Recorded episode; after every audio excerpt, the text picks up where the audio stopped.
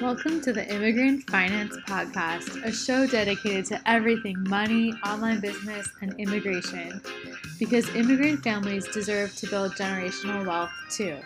I'm your host, Adina, social entrepreneur, immigration attorney, and financial educator and coach for immigrant families. I created the Immigrant Finance platform with my husband Mauricio, who immigrated to the US eight years ago after we struggled through the whole process of trying to figure out finances as an immigrant family alone. We wanted to share what we learned about building wealth with others along the way and created the Immigrant Finance School Group Coaching Program, where we teach immigrants and their families like you how to manage their money, get started investing, and build online businesses in just weeks, all with group accountability and support. Our clients have been able to get started investing and develop lifelong plans to build generational wealth, regardless of their immigration status. Actually, launched an online business they've been dreaming of starting for years, bring in enough income to leave a job with a shitty boss, and book up their calendar for the rest of the month just after announcing their new coaching business. I'm coming to you with a new show several times a week with stories about online business lessons, money and mindset insights, and guest interviews to help you become financially empowered. Each episode will switch between personal finance and online business topics. Now, let's get to this week's episode. Hi, everyone. Welcome to another episode of the Immigrant Finance Podcast. I hope you are having a great day or evening whenever you are listening. Um, this is Adina here, the host of the podcast, and I'm here with our guest today, Miguel Quinones, who is going to be sharing some really fascinating research work he's been doing around issues relating to immigration and finance. So we have a lot to talk about, um, and I'm really excited to be connecting. So, hey, Miguel, thanks for being here today. How are you doing? I'm doing great. Thanks for asking, Dina. I'm actually really excited to be here too. I know we connected a couple weeks ago um, through this webinar, and so it was my first introduction to you and your work with immigrant finance, and it really drew me to want to reach out. So I'm excited to be able to have a conversation with you. Me too, and I really appreciate you connecting. It sounds like you know we've been thinking about a lot of the same topics, and you have a lot uh, to share on these topics for our audience. So really appreciate you taking the time. And as always, um, we can get started with perhaps you can just share a little bit about um, kind of your background, you know, what, what you're doing, how you want to introduce yourself to the audience. Yeah, so my name is Miguel Quinones. Um, I'm currently a second year graduate student in the Department of Family Social Science at the University of Minnesota. Um, and I'm interested in issues around immigration um, and culture and how they relate to money and finances and financial behavior. Um, just a little bit about my connection to immigration. So, I'm a proud son of immigrants from Mexico. My parents came from the state of Durango, Mexico. Um, and all of my family members on both sides of my family, so mother and father, they're all immigrants. So growing up, that experience is all I knew, right? And so I was born in Los Angeles, California, but um, my parents ended up moving to Chicago around when I was two ish. I was really, really young and you know immigrants usually they want to go where there's work. And so my parents found out there was work in chicago and off we went. And so i grew up right outside of chicago in this town called cicero. And cicero uh, at least when i lived there it was a community that was predominantly um, latino predominantly people of color uh, predominantly immigrants and then also predominantly low income. So everyone around me in elementary school middle school everyone looked talked thought, spoke, uh, all these different characteristics. Everyone was kind of very, it was a very homogenous community. And so as I look back and I, now that I'm older, right, I can reflect on feeling like I lived in a bubble almost. I, I like to describe it as a bubble because in a lot of ways, as kids, and for a variety of reasons, we were sheltered from the wider world, it felt like. And so that sheltering, living in this bubble is kind of what really influ- influenced me to be interested in these topics that I'm researching now. Wonderful. Thank you for sharing all that background. And I'd love to hear a little bit about tell us more what was going on in that bubble in terms of money and finance that I'm sure sparked your interest later in life to study it academically. Yeah. So like I mentioned, right, we were sheltered from a lot of things just as a result of being immigrants. Our parents didn't know a lot of things related to finances, and this is not um, intentional per se. You know, it's a result of the my family and the community not understanding how to engage with these institutions. Um, and so my family was low income. Everyone around me was low income. So I didn't really have a reference point for what low income was um, being in this bubble. So to me, everything was normal, right? That's the only thing I knew. And so, you know, not being, not engaging with financial institutions and things like that really, I, I, I would say that I wasn't socialized in a lot of matters related to finances and money. Um, but it didn't seem to matter because, like I said, that was my only reference point. Um, so I thought that was normal. And so imagine the culture shock then when I go to I go off to college, um, two hours south of Chicago, Central Illinois, and it's a it was a pretty big school, um, large institution, and so there I was exposed to a lot of different people from different backgrounds, different um, different everything, and this is culture shock in the sense that I experienced a lot of um, dissonance between what I thought I knew and what I thought I understood and what was actually going on in the wider world.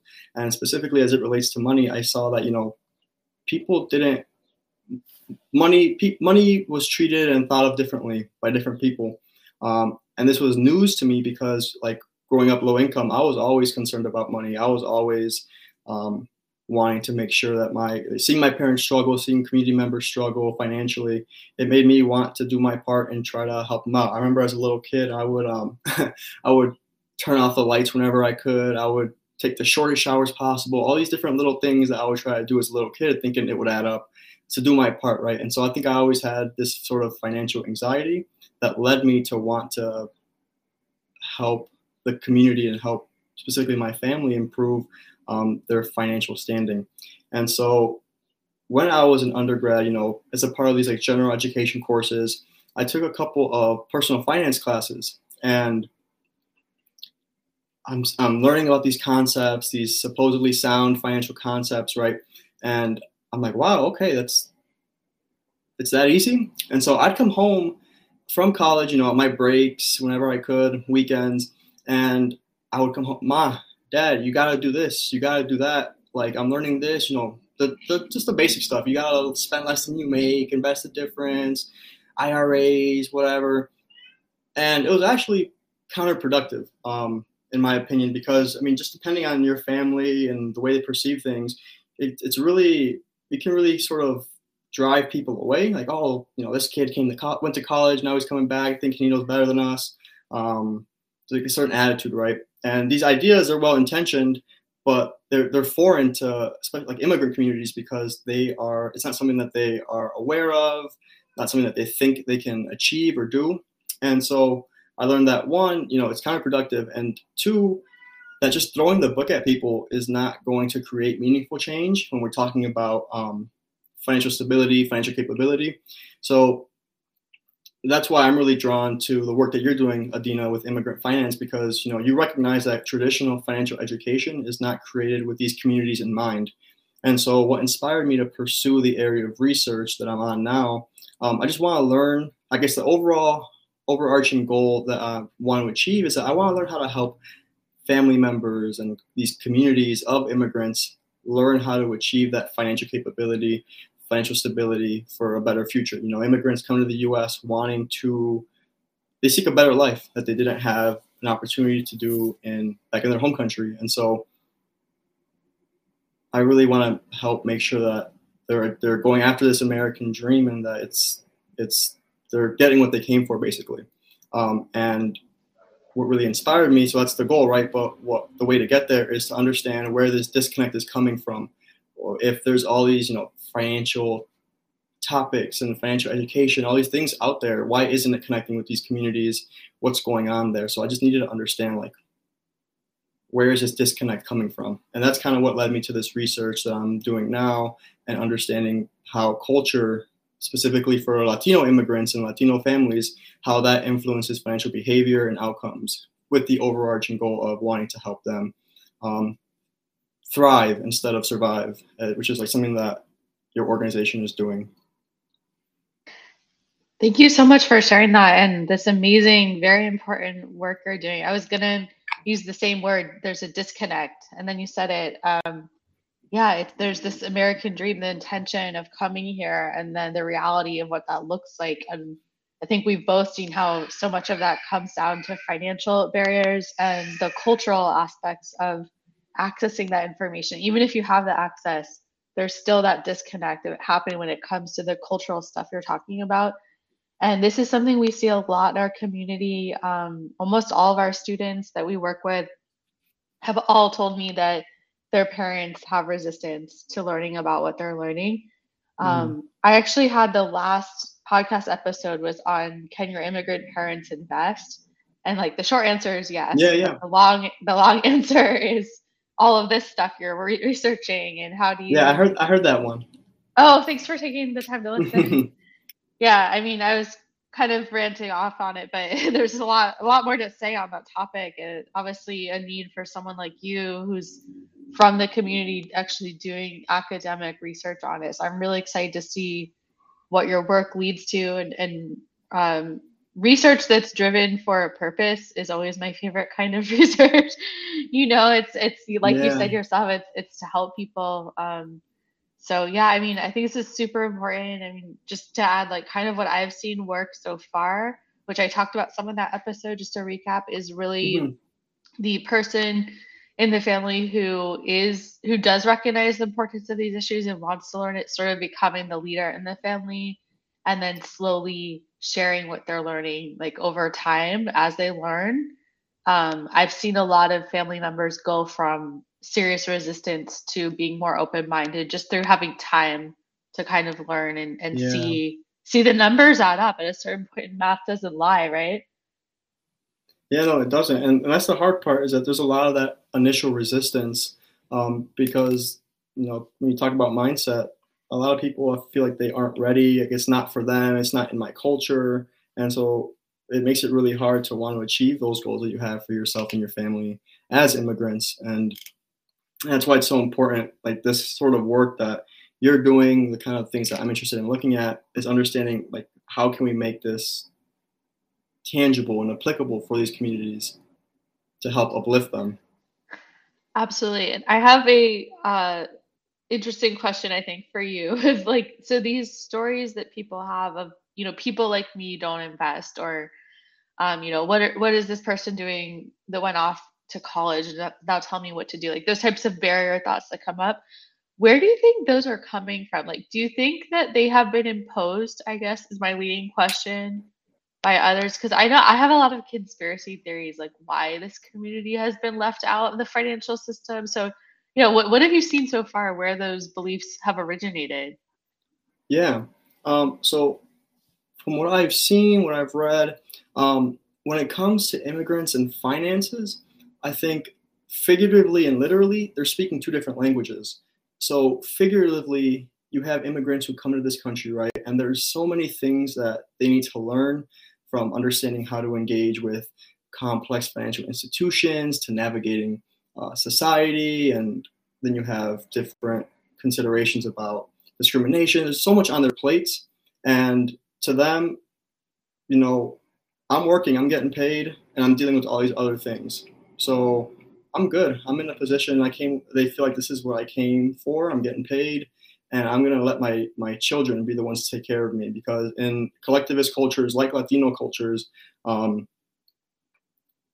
it's it's we, not me, right? And so I feel like figuratively right. there's this disconnect, these two different languages between this system in the U.S. where everything's very individualistic and everything is you know achieve, achieve, go, go, go, and in collectivist cultures there's more of an emphasis on community and people come to this country and there's and I'm not bashing collectivist cultures. That's uh, that's my life. I love my family. I'm a big. I would describe myself as a big mama's boy, big family man. Um, I really just value family. like right? my husband. yeah, yeah. And and when you when and when you put that in the context of finances, um, these communities who are collectivists, you know, they they pass the burden, this burden of achieving that financial stability, prosperity onto the next generation. Um, partially because one, you know, they've already got so many things on their plate that they're already struggling with, but also it just doesn't seem like it's something that's in their culture. Oh no, like I'm I'm good. I'm it, it, there's a there's a clash between this collectivist mindset and this individualistic mindset. Um, so that's the figurative, and the literal. You have you literally have two different languages. A lot of times, immigrants um, come to this country and they don't speak the language, and that's just one example of this like barrier that's between these communities and achieving financial um, prosperity. Is you know, a lot of people have distrust with banks. For starters, if they don't have Spanish-speaking representatives, in the case of Latinos, there is distrust there, and it's for good reason, right? But this mistrust is preventing them from moving ahead and engaging with these institutions and learning how to how to build their financial capability um, and get to a place where they're thriving, not surviving. Um, and so I think to sum it up, yeah, there's just two diff- there's there's barriers. Some are imposed by society, some are come from within the community and this collectivist mindset that I talked about. But yeah, it just kind of all comes back to this disconnect between in, in, in my eyes, right? In, it's, a, it's a matter of culture, I feel like. Yeah, that makes a lot of sense. I agree with all of that. I'm wondering too what your thoughts are on how the immigration law system has played a role in all of this. You said the immigration law? Yeah, the immigration system. Um, yeah, yeah. I, yeah, yeah, go ahead. Yeah, so I think, you know, a lot of as immigrants, you have a concern about immigration and you have concerns about, you know, I come to this country and I want to achieve these goals, but there's like this looming fear that at any moment you can go back. And I feel like this fear that kind of it follows people everywhere in, in many different aspects of their life. This fear will prevent them from wanting to participate in financial institutions. And I know it, this is just in the case of my own. I have a, my master's thesis right now. I'm looking at how families utilize lending circles or tandas. And one of the things that constantly comes up is I participate in tandas because it's outside of the financial mainstream, it's under the radar. And that helps me feel more comfortable with with finances because I know that I'm not being recorded.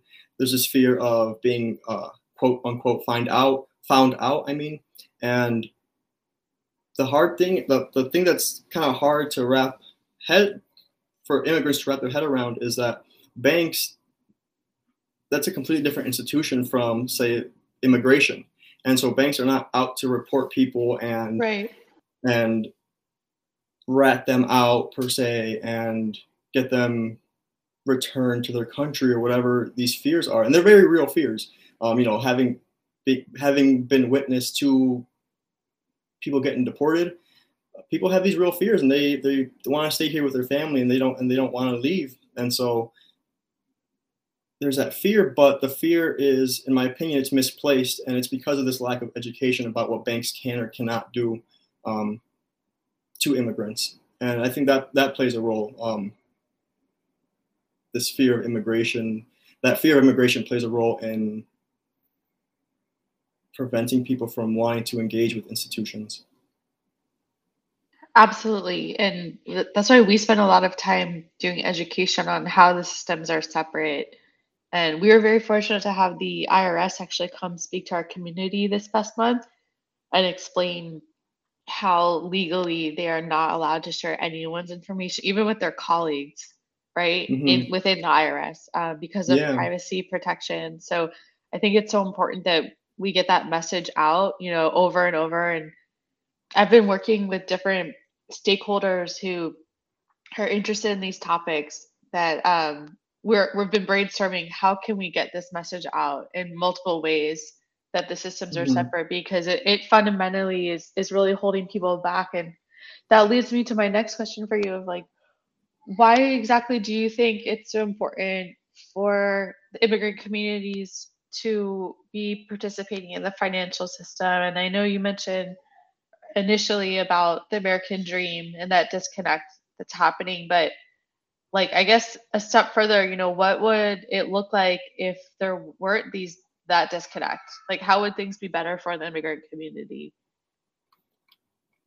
Yeah, so I think if there wasn't that disconnect, you would see that people, you know, and people are very cynical about the American dream just out there, like in popular culture.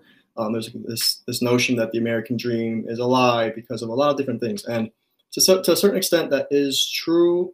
But I think that doesn't take away from the fact that with the with the proper tools, proper planning, like you can achieve financial stability uh, for your family. And this is not, you know, I'm not talking lavishly rich. I'm talking being able to support your your family, the generations that come down the line. That's what I'm thinking about when I think of financial stability and prosperity. And so I think if there wasn't this disconnect, families would be more willing to engage with these institutions and with these different matters regarding finance because like I like I mentioned earlier, it's it's kind of paradoxical, right? Because I mentioned this clash between this individualistic culture that that permeates the U.S. and these financial institutions, right? The me, me, me, get ahead, get ahead. Uh, there's a clash between that and the collectivist culture of the we versus me. This emphasis on interconnectedness, and it's paradoxical because you you would think that families wanting to see their family members, see their communities achieve and, and thrive, that they would do whatever is in their power to make that happen. And so if we got rid of this disconnect, I would see, I, I foresee families really engaging with these topics and these matters to improve their their well-being, their financial well-being of their family. And it's interesting because in the research, so across a lot of financial outcomes, Latinos tend to fare worse than other ethnic groups. Um, this is things like stock market participation, savings allocation, um, contributions to retirement. But, and this is something that I remember where the study came from, the author, but something that I read was that as income goes up for, say, Latinos, and I don't remember if it was immigrant Latinos or naturalized Latinos, but as income goes up, they start to engage in more financial behaviors that are typical of non-Hispanic white, non-Hispanic whites. And so what that tells me is that um, there's this threshold, there's this barrier that once you get past it and you realize, oh, okay, it's like kind of like the work that you're doing. I can imagine the people that come out of on the other side of your programming and your education, they realize, oh, I can really take this far and I can really engage with these institutions to increase the well being of my family. And that's what people do. Once you get past this threshold from not knowing to knowing, people just take off and they really start investing. They start contributing to retirement. They start doing all these things to improve the financial well being of their family. Um, and it's interesting because, like I mentioned, that, that's not the case for, for lower income Latinos uh, and lower income immigrants. So I think, you know, continuing to do the work that immigrant finance is doing, for example, is going to really help people get to that point to pass that threshold where they feel confident enough to to do all these things that will put their family in a good financial position. Um, I keep saying it, but I think it's super important to to thrive instead of survive. Yeah, absolutely. Thank you so much for saying that and, and your support. And I, I always tell people I see that when folks um, are in our group coaching program, we do a group coaching approach. It changes everything because all of a sudden they, they see other people around them that that they relate to that maybe are from the same country or have the same um, immigration status or lack of immigration status and they see them doing things that they believe they couldn't do and like that alone just changes everything because like you're saying it's really it's that mix of like the mindset the exposure the strategy the practical guidance to get to that position where you just realize and you hit that point that it, it sounds like you kind of hit in college of like okay i may not have come from a family that knew how to do all this but i now can see the path of how i can get there and the tools that, yeah. of how to do it and i can do this too and it doesn't matter what my status is or where I'm from. Like, yes, there may be more barriers, but there is a way to do it. And, you know, I can kick and scream on the podcast all the time and tell people they can do it, but it's different when you you actually see others who are doing it. And that's yeah. why I'm so grateful for like someone like you who's who's engaging in this topic and research because you've lived this. You you know what this means for your family and your community. And so hearing people having people hear it from you is very different.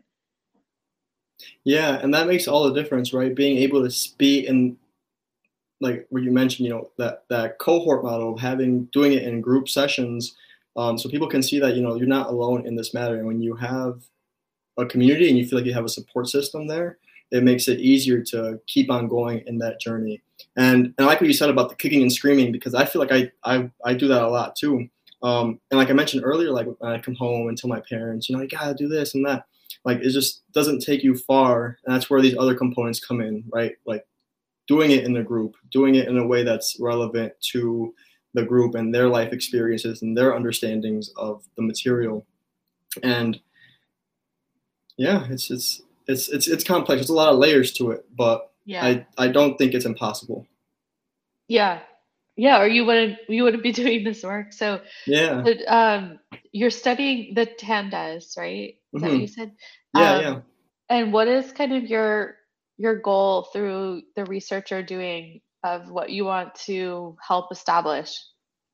Yeah. So currently, my my current thesis is ex- investigating the use of the tanda or the lending circle, um, and it's just a cultural practice that immigrant communities engage in. And I'm not sure if your listeners are familiar with the lending circle, but it's basically a group of people that come together. They arrange, hey, usually somebody who organizes who organizes the tanda who says, "Hey, I need money for whatever something emergency money, some quick lump sum that they need," and so they arrange a group of people who all come together and on a weekly basis or biweekly, whatever they, they decide, they contribute. So every week, for example, this group of 10 will contribute $100 right there in, in and you translate it into English, if you put it into Google Translate, Spanish to English, it's going to say batch. And it's basically what it is. It's a batch of money.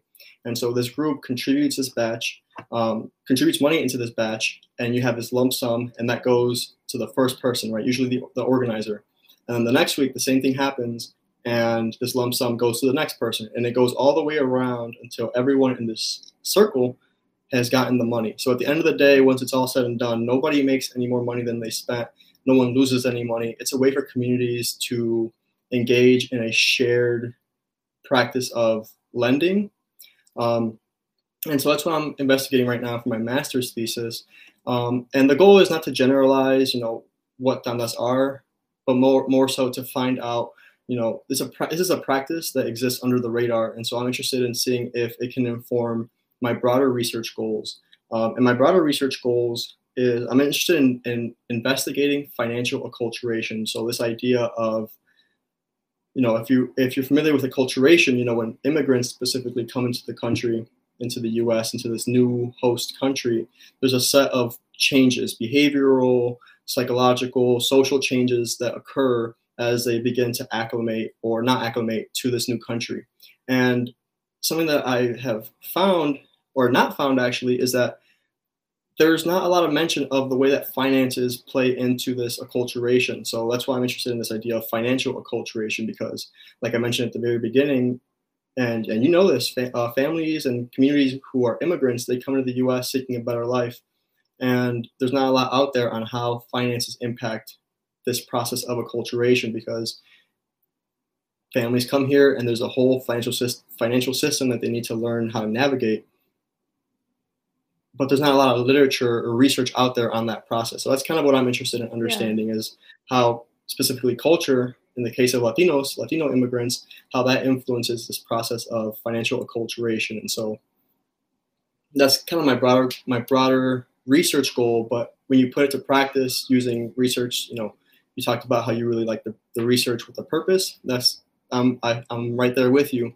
my broader goal is to develop is to use research to develop and identify the pieces that make financial education not only accessible but relevant for these immigrant communities. Um, and in my case i'm really interested in the latino communities because there's that cultural component that i'm also really interested in. That's so amazing. I haven't heard of anyone in the us who's researching this topic until you reached out. So mm-hmm I don't know if there are. I've, I've connected with one person in Europe. I forget which country wow. who is researching it in the context of refugees. Yeah. who migrate to Europe. Um, I'll have to connect you all, but yeah, do you know anyone else looking into this in the states? Um, not not exact. There are people who do things that are similar or related, um, but not head on the same, which is kind of which is kind of made it difficult because there's not a lot out there. At least not to my knowledge so far. There's not a lot out there on this on this topic, which is cool because you know you have a lot of fertile ground for new research and new knowledge around this topic but it also is hard because it can be a lonely lonely journey and i find myself um, drawing from different disciplines when i do this research so um, from you know financial education behavioral economics a little bit of like cross-cultural psychology so it's a little it's a little bit hard because i feel like i'm straddling different disciplines to do this work but it knowing what the what's on the other side, knowing what the goal is um, for this research, I think it helps push me forward.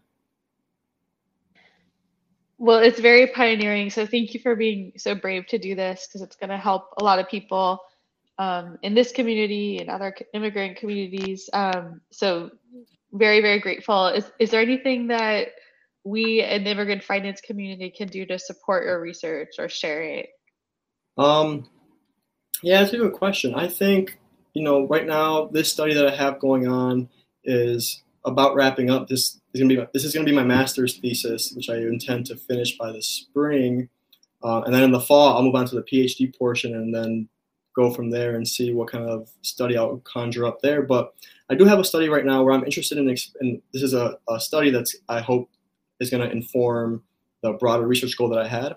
But I'm doing a study that's specifically interested in the experiences of people who are unbanked or underbanked. So I don't know if any of your listeners know people who are operating um, unbanked or underbanked. So that means you know you, you don't have a bank account and you make and you use most of your transactions in cash, or underbanked being you have a, a bank account but you choose to do most of your transactions and things like that in cash. So if you know anybody like that, feel free to reach out to me. Um, I'm not sure if you put my contact information in the description or something like that. We will. But feel yeah, but feel free to contact me. I can send you a flyer to. Um, yeah, so I'm just interested in the experiences of people that are unbanked and why they choose to be unbanked, um, and the different cultural considerations that play into those decisions. But that's pretty much all I'm working on right now. I think I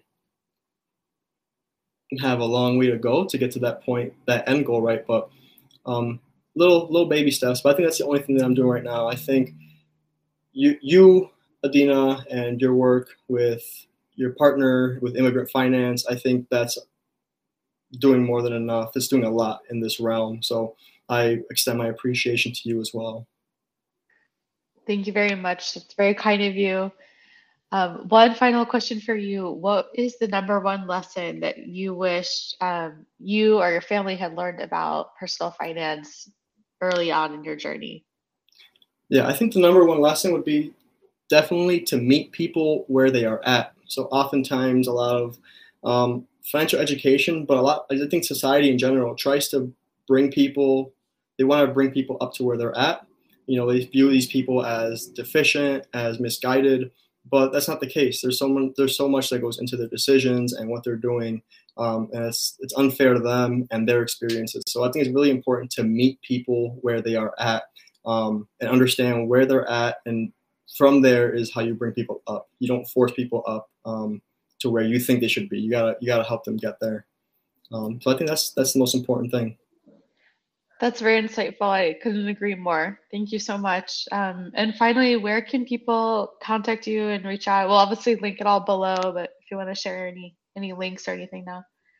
Yeah, feel free to include my email. But the only thing that I have right now um, is I have this Instagram that I started a while back. It's um, an Instagram that I use to document my my graduate school journey and my research journey because a lot of like people in my community, I have a lot of friends and family back home who don't know what's what what graduate school entails and i think it's really important for me to kind of show them what's going on. And in this instagram page i document what i'm doing what i'm up to the different things that i'm facing throughout graduate school and in this research process. So if you want you can give me a follow there.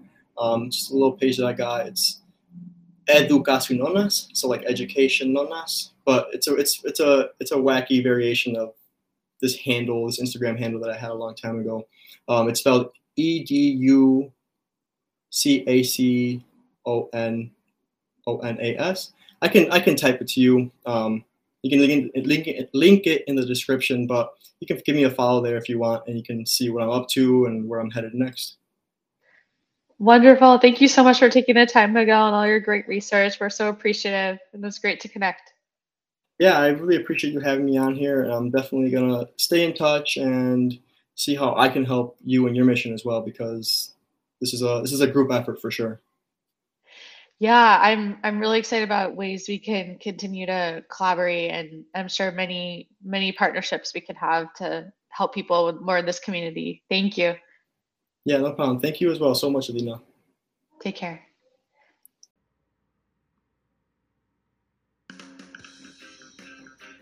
Thanks so much for listening to the Immigrant Finance Show. Make sure to subscribe to the podcast if you haven't done so already and leave us a review so we can reach more people to help. Also, did you know we started a free Facebook group for immigrant families who want to build generational wealth? We're doing free monthly trainings covering everything from investing to online business. Plus, you will be in there with a network of other inspiring members of our community. Make sure to join us at facebook.com slash groups slash immigrant finance, and we'll see you there.